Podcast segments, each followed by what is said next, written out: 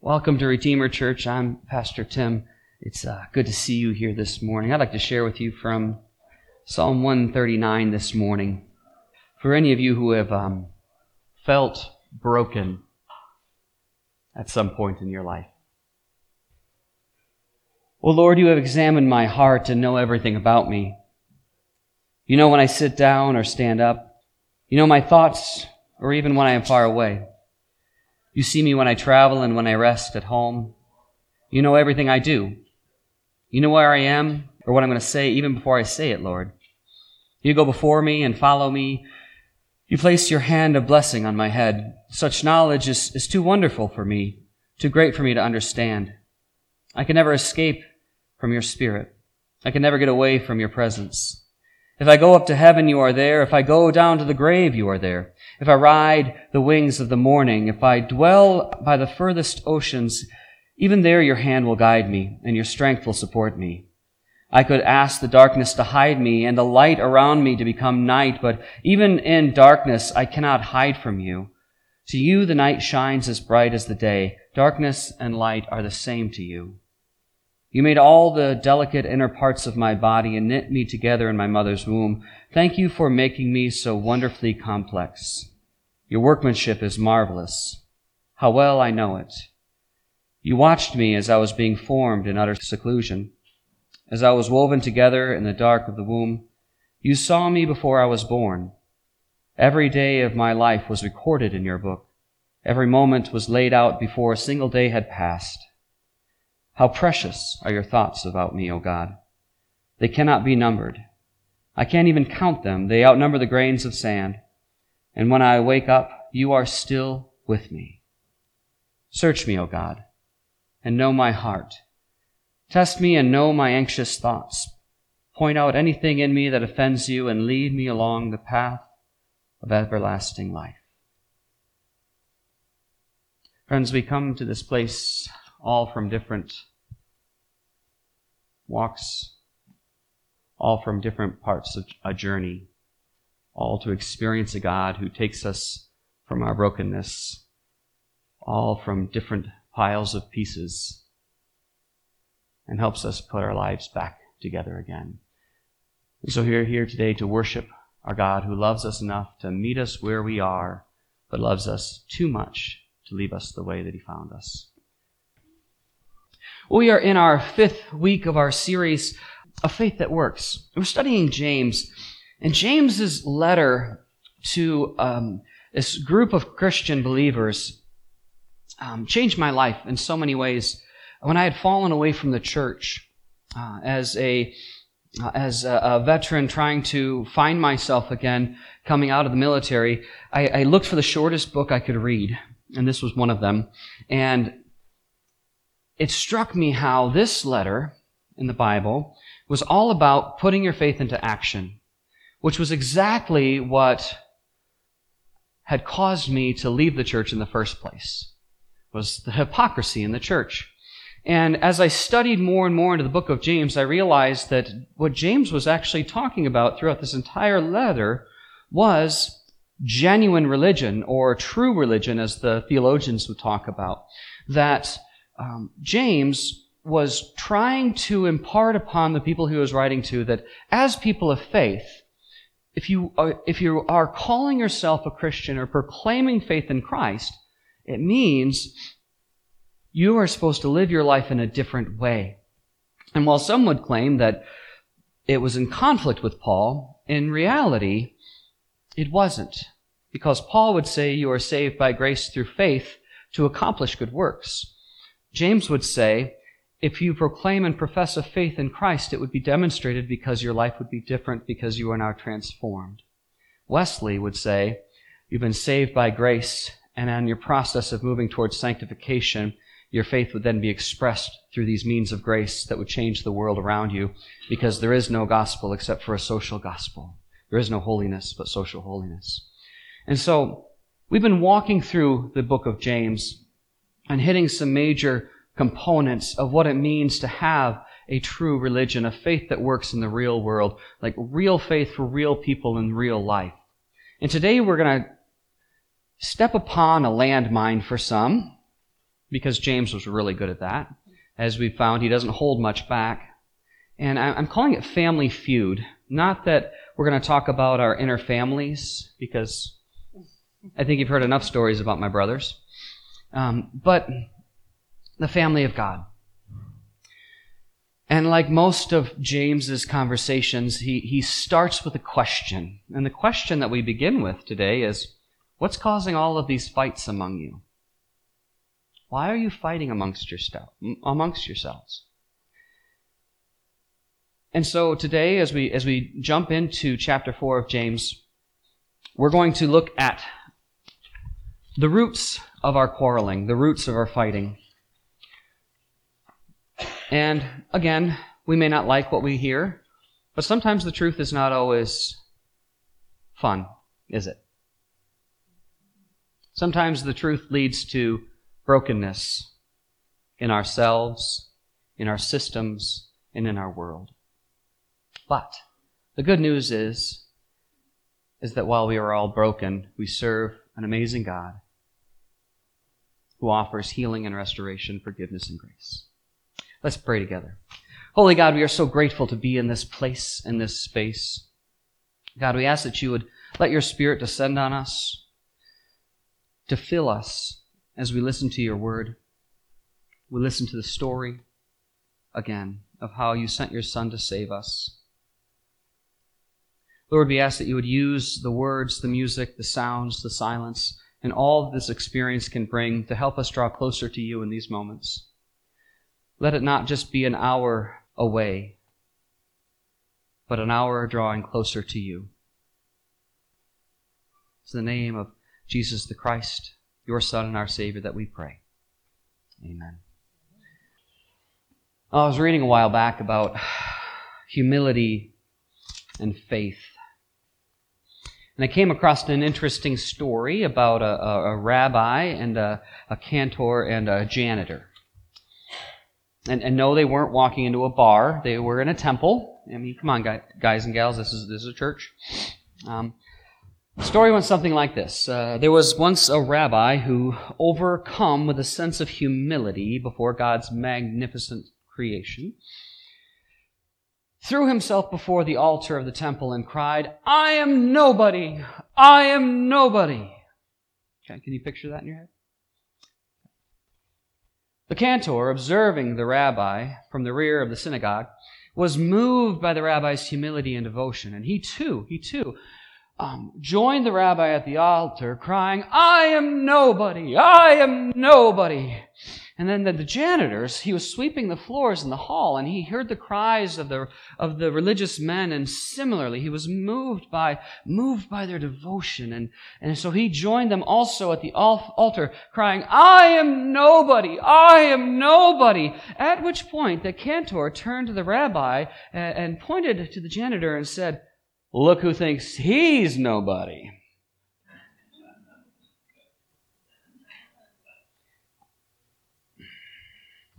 Today we continue our journey into James and his teaching on finding true religion. As we begin chapter 4 of this short letter, our, our, our focus narrows, concentrating on the state of the heart. Um, and as we've seen over the last few weeks, James begins this section of the text again with this question, and the question from comes from chapter 4, verse 1. What is causing the quarrels and the fights among you?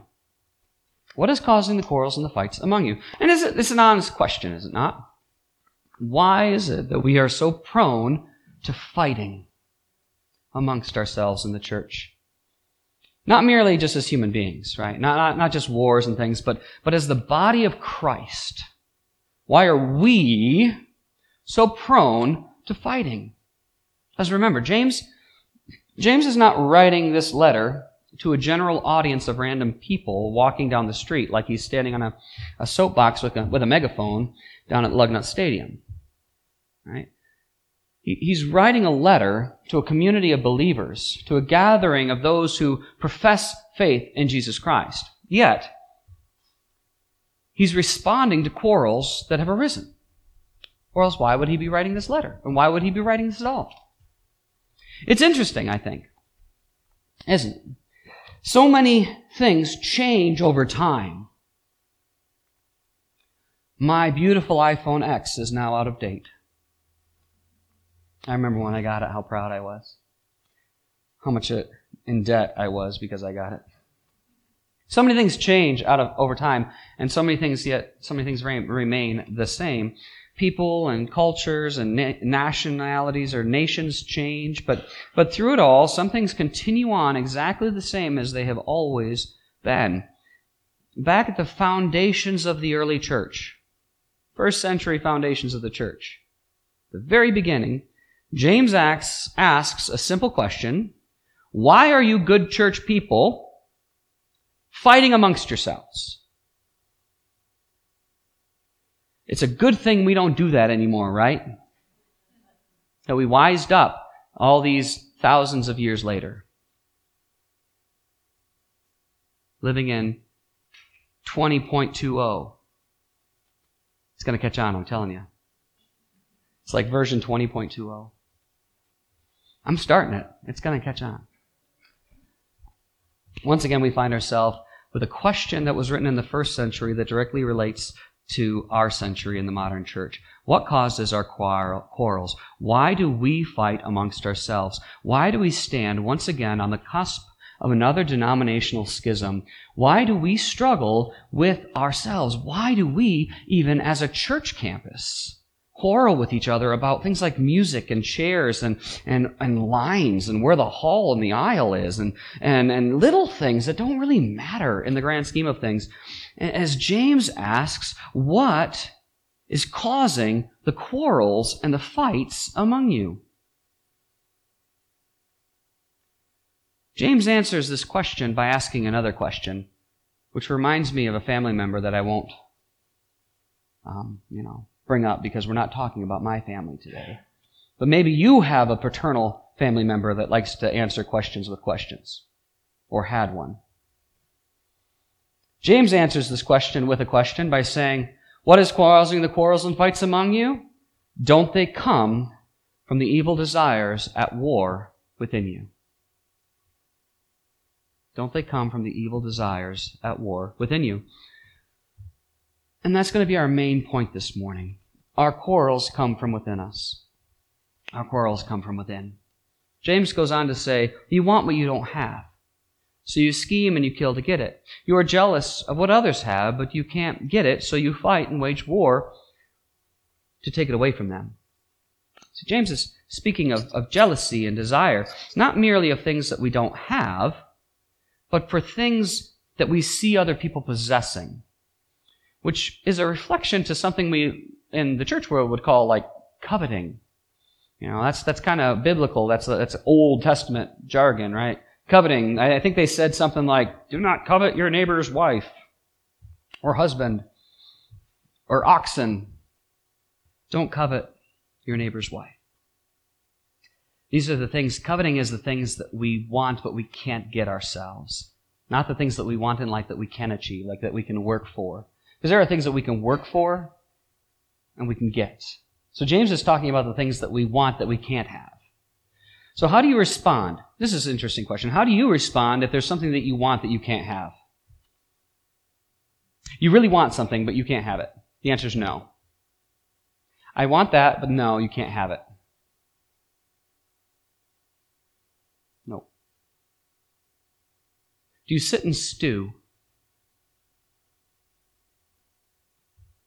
Or like a toddler, do you do you reach for that cookie jar that's just out of reach and stretch and stretch and stretch, just hoping that by some miracle of God you're going to grow three feet to the top of the refrigerator, like Stretch Armstrong? If you know what that is, you're as old as I am. And you're just going to reach and you're going to get to that cookie jar at the top of the refrigerator. And when you realize you can't, you just start screaming, I want it, I want it, I want it, I want it. Experience has taught me that most of us spend our time trying to figure out ways to achieve that which we want but we can't have. And if not, we dream about having that reality in our fantasy in our fantasy life. We sit back and we dream about it. And this is why things like role-playing games, online media, internet pornography and reality TV shows have become a mainstay in our modern society because they feed into this fantasy life where we can covet things outside of normal reality. If we can't have it, we dream about it. If we can't dream about it, though, if you can't achieve it in your fantasy life, that's when something else happens. Do you know what it is? Oh, we get angry. Oh, we get angry. Don't forget, James is talking to church people. And while the secular world makes possible any fantasy that you want, there's not a whole lot of fantasy worlds for the church. Those who are part of our family in Christ. He says that we don't get what we want. Those things that are motivated by our internal desires and what we want we can't have. And so we scheme and we kill, and we fight, and we wage war, and we take it away from people. Now, I know many of you are going to say, uh, and you're pushing back in your chair. I can feel the, the corporate pushback already. Like everyone's already like, you're leaning back? You're like, nope, nope, nope. Saying, now wait a minute, Tim. I'm pretty sure I haven't killed anybody this year in the church. Right? But I've seen that creepy room in the basement. And those of you who've been here long enough know the creepy room in the basement I'm talking about. It's straight out of Saw. I'm telling you, there's a room downstairs that I won't even go in. It's creepy.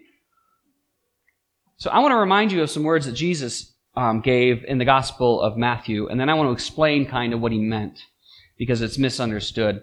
Matthew chapter 5 verses 21 and 22 say, If you have heard, or you have heard our, your ancestors were told, you must not murder. Um, if you commit murder, you're subject to judgment, right? It's kind of like, don't commit adultery, one of those other ones was don't commit murder. This is what Jesus says. But I tell you, if you even, if you are even angry with someone, you are subject to judgment. And if you call someone an idiot, you are in danger of being brought before the court. And if you curse someone, you are in danger of the fires of hell. I didn't make that up. It's in the Bible. There's some good stuff in there. Read it sometime. It's pretty good. Now, be honest. And keep your, your answer to yourself. This is, this is a rhetorical question. Have you ever called a brother and sister in Christ an idiot? Out loud to their face, behind their back, or in your head. Don't say it out loud. Because I have, and I'm the pastor. I'm not proud of it. I'm not happy about it. I'm not even smiling about it. But you know what? I'm a broken person. I sin. I fall short of the glory of God's standard. And I have repented. I have confessed, repented, before God and asked for forgiveness, and I have received His grace because that's and His mercy and forgiveness because that is what you do. But what many theologians have come to understand about Jesus' words here in Matthew, in this part of the gospel, is that Jesus is not linking words and actions as though they're the same thing because that's what we think. We're like, wait, if I'm angry, it's the same thing as murdering someone? That doesn't make sense to me. It's like if I call you an idiot, that's like I killed you. No, because that's what our English language says. When we say, well, it's it's like or as, that means those are the same thing because those are like similes. We're gonna we're gonna connect them in our English language, and that means they're the same thing. No. What Jesus is saying is that both actions have the same practical consequence that murder has the consequence of judgment, and anger has the consequence of judgment as well. However, where one action may cause a fight, the other will probably send you to jail for the rest of your life on earth, right? We have human consequences for things, but there are also divine consequences. So Jesus is indicating is that there is a condition of the heart that has a, a divine consequence. So you see, murder is merely the outward expression of the inner emotion or the inner condition of anger. And so the two are, are linked together. The state of the heart and the external action. And similarly, the outward action of calling someone an idiot or cursing someone who is created in the image of God, as we talked about last week, is the outward expression of the inner emotion of anger. So that same inner emotion. The inner state of the heart is the same, but the outer ma- manifestation of that inner action is different. So, from the world's point of view, our culture would tell us that the internal motivation uh, to curse someone, a fellow Christian, versus murder um, is completely incomparable. Simply calling someone an idiot, calling another Christian or cursing them, to hell with you, would be so far to an extreme different than murdering someone. In our court system, you call the police, they're going to laugh you off the phone. And they're going to list your number and they're never going to let you call again. But we also live in a world that prefers to treat symptoms instead of cure diseases. We live in a culture that likes to focus on quick fixes over long term investments. And this is the same world that would have you believe that all you need to be happy is the newest cell phone, the fastest car, the sexiest body, and you're going to have the perfect life. And let's be honest. Often the world gets it wrong.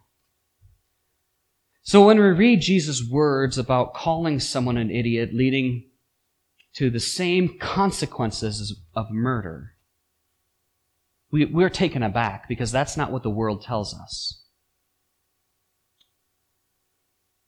But that's because we often forget that it's that, that God is most concerned about something else. God's not worried as much about what we do. He's not as worried about the outer action. He's much more worried about the inner state of our heart. Because that's what manifests the outer action. It's the inner state of our heart that leads us to those actions. It's from this point this place, this physical, spiritual, emotional point that drives what we do. It drives our actions. It's, it's this tangible, yet untangible, definable, yet undefinable thing within us that some reduce to like a person's character or, you know, their moral fiber. I, like to call it our heart, or some say their soul, their spirit, their conscience, the thing in which the world, fa- uh, the human language fails to describe. You know, there aren't words to describe this thing. But recall what God said to Samuel as, as Samuel in the Old Testament was, was seeking this, this first king to, to lead the Hebrew people. He was looking at all of these brothers, the strong men the lead the people. And he said, that one's the most beautiful. That one's the strongest. That one looks the part. And God said, the Lord doesn't see things the way you see them. People judge by outward appearance, but the Lord looks at the heart. The Lord looks at the heart. So I ask you, how is your heart today?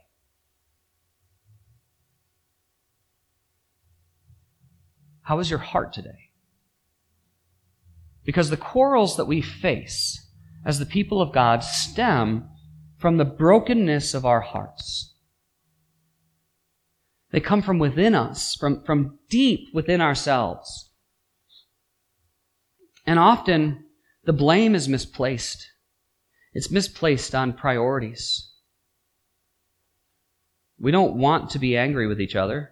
We don't desire to be the authors of destruction within the church, though there may be a few disgruntled outliers who choose to do as much damage as they can on their way out the doors, but, but most do not come to this place. Most come to the community of God with the intention to quarrel and fight. Most of us actually ask God to help us give the ability to love each other better when we pray. The root of our quarrels and fightings inside and outside of the church, are the internal desires of our heart. We covet that which we see other people have, the desires leading to a dangerous state of the heart, and, and we question why. Why don't we have what they have? Whether it's a spiritual issue or a or a any other issue. Why do they get it and we don't? And James explains it by saying, You don't have what you want because you don't ask God for it. And when you do ask, you don't get it because your motives are all wrong. You only you want only what will give you pleasure. Years ago, Garth Brooks was interviewed on a TV show by David Frost, who asked him uh, to explain the origins of, of his um, song Unanswered Prayers. I don't know if you listen to country music from the 90s, but Garth Brooks had this song Unanswered Prayers, and he said that the song came to him after he and his wife ran into one of his old girlfriends. And he recalled that when he was dating the first girl, he prayed that God would, would um, allow him to to stay with her forever. He said now that he in that interview he was glad that God didn't answer his prayer. And I quote, he said, "Sometimes the best prayers are the ones God does not answer."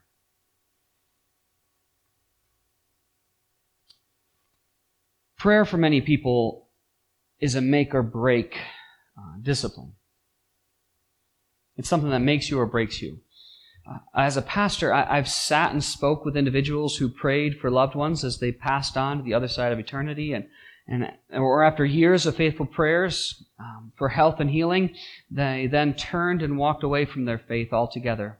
I've also walked beside those those who have prayed once for healing and received it in miraculous ways, and in ways that you would you would never believe if I told you.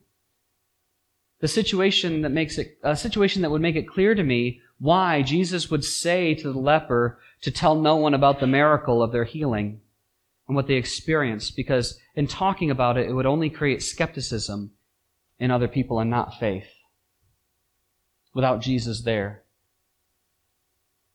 I've listened to people pray as though they were on a talk show. And I've heard prayers given so quickly I barely had time to close my eyes. I've listened to prayers that sounded so much like a Christmas wish list that I felt like if I opened my eyes, I would see them sitting on Santa's lap. I've been blessed to hear a child speak their first prayer. I've prayed with families in moments of deep despair. I've, pray, I've prayed using words, music, and I, have prayed using silence. I've been immersed in the mumbling babble of, of, the, of Korean Holy Spirit driven corporate prayer. I have even spent hours in complete prayerful silence in a monastic community, community of Benedictines. I have, experienced, I have experimented in the richness of prayer through the use of ancient icons. I share all of this simply to illustrate the vast diversity of the experience of prayer. We all come to prayer from, from a different place. We all have different traditions. We have different forms and we're all raised differently in prayer. However, James is clear that there is one central concept that we must re- remember that links through this entire passage, including how we pray. And that is the motives of our heart. James says that your motives are all wrong. When we petition God and ask God to help us in a specific way, we are asking for our reasons. It's almost funny when you think about it. It almost makes me want to laugh at how simple our life of faith could be if we would just fix one simple thing in our life. One simple thing in our life that's gone wrong. One thing. There's only one thing that stands between the average person and a life filled of the Holy Spirit. One thing. Let's see if I can capture that one thing with a few questions. What are you living for? What is your motivation? What is at the center of your heart? What is your purpose? What do you do what you do? Why do you do what you do? Why are you, who are you trying to please in all of this? Is your life about you or someone else? Or something else? Whose are you? Whose glory are you living for? The reason our prayers don't get answered is that our motives are all wrong. We are only asking for the things that we want, not what God wants because we have a heart issue. The reason we mistreat each other, curse each other, and call each other names is because we disregard the fact that we are all made in the image of God in the first place, and our hearts bear the same anger that causes people to murder instead of carrying the love and compassion of a great filled God, grace filled God, because we have a heart issue. Why do we fight and quarrel with each other? Instead of being driven by the things of God, we are driven by that which gives us pleasure. And we covet the things that other people have. And that drives us to fight amongst ourselves. We have a heart issue. Jesus recognized our heart problem and called us and called us out on it in Luke 6. He said, "A good person produces good things from the treasury of a good heart, and an evil person produces evil things from a treasury of an evil heart. What you say flows from what is in your heart. But we don't have to fall into despair. We don't have to lose hope because Jesus came to this earth because God saw that we could not fix ourselves. We have a heart issue. That's a fact. We know this. Identifying the problem is often the first step to recovery. Humankind has always had a heart problem. We are sinners in need of a Savior. And the good news is that Jesus came to save us, to heal the brokenness of our hearts. The answer is simple and yet exceptionally hard to live out. It requires surrender, but comes with complete hope. It means risking everything, risking everything, but gaining the highest reward. It means taking a leap of faith off the highest, highest ledge imaginable and trusting that God will see you through no matter what happens. Recall Jesus praying in the garden before his arrest. He wept as he faced the prospect of crucifixion. He pleaded with God to let him, to lead him down a different path so that he wouldn't have to suffer and endure the pain and he asked God to take the cup from him. But before he said amen, before he said amen, he said, But not my will, God. Let yours be done. And this is what we each must do. We too must surrender our will for God's will to be done, to place ourselves second to God, to have at the center of our being the desire of God and not our own desire to set aside our selfishness so that His will would come through, to trust that if God leads us to it, that He's going to see us through it. And I know that's cliche. But it takes a level of trust. No matter what direction we will be going in, no matter what unforeseen situation we may find ourselves in, that before we say amen, we would be committed to saying, Not my will, Lord, but yours be done. Because God is more concerned about our hearts than he is about what we do and what we say we're going to do. Because people tend to look at the outward appearance. We analyze the situation. We check all the variables. We analyze the risk. But God looks at the heart. And God is looking at your heart. And He's looking at mine.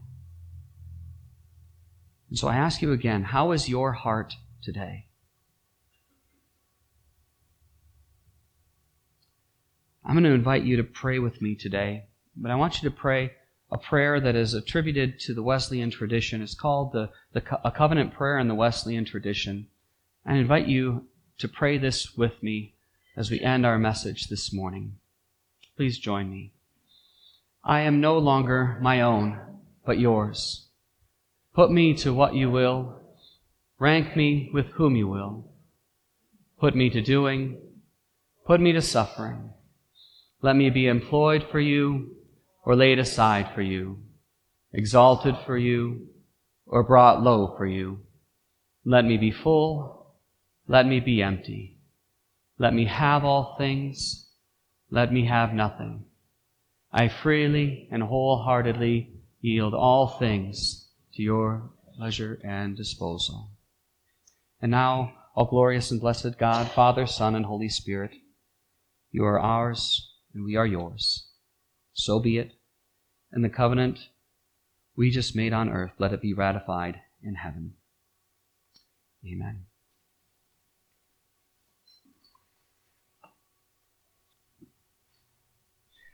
Before we move on to our last song this morning, I have a, an announcement that I need to share with you. We've known for a while that this year would very likely be the year that I would be reappointed. As it happens, I was presented with a few options, and I have decided that for personal reasons, I will be taking a leave of absence to pursue other opportunities. This leave of absence is voluntary per my request. And while the exact day of my leave is still unknown, this has been affirmed by Bishop Bard and will begin on or before July 1st with the appointment calendar of 2020. So I ask you to please keep my family and myself in your prayers as we step into this next phase of our ministry journey. If you have questions, I encourage you to talk to myself or Pastor Rod as we move forward. Remember, you're not simply dismissed from this place, but you're sent out into the world, and that we take the church with us when we go. So hear these words that the Lord gave to Moses, that Moses gave to Aaron, that Aaron gave to his sons as they were called to bless the people of Israel. May the Lord bless you and protect you. May the Lord smile on you and be gracious to you. May the Lord show you his favor and give you his peace. Go in the name of the Father and the Son and the Holy Spirit. Amen.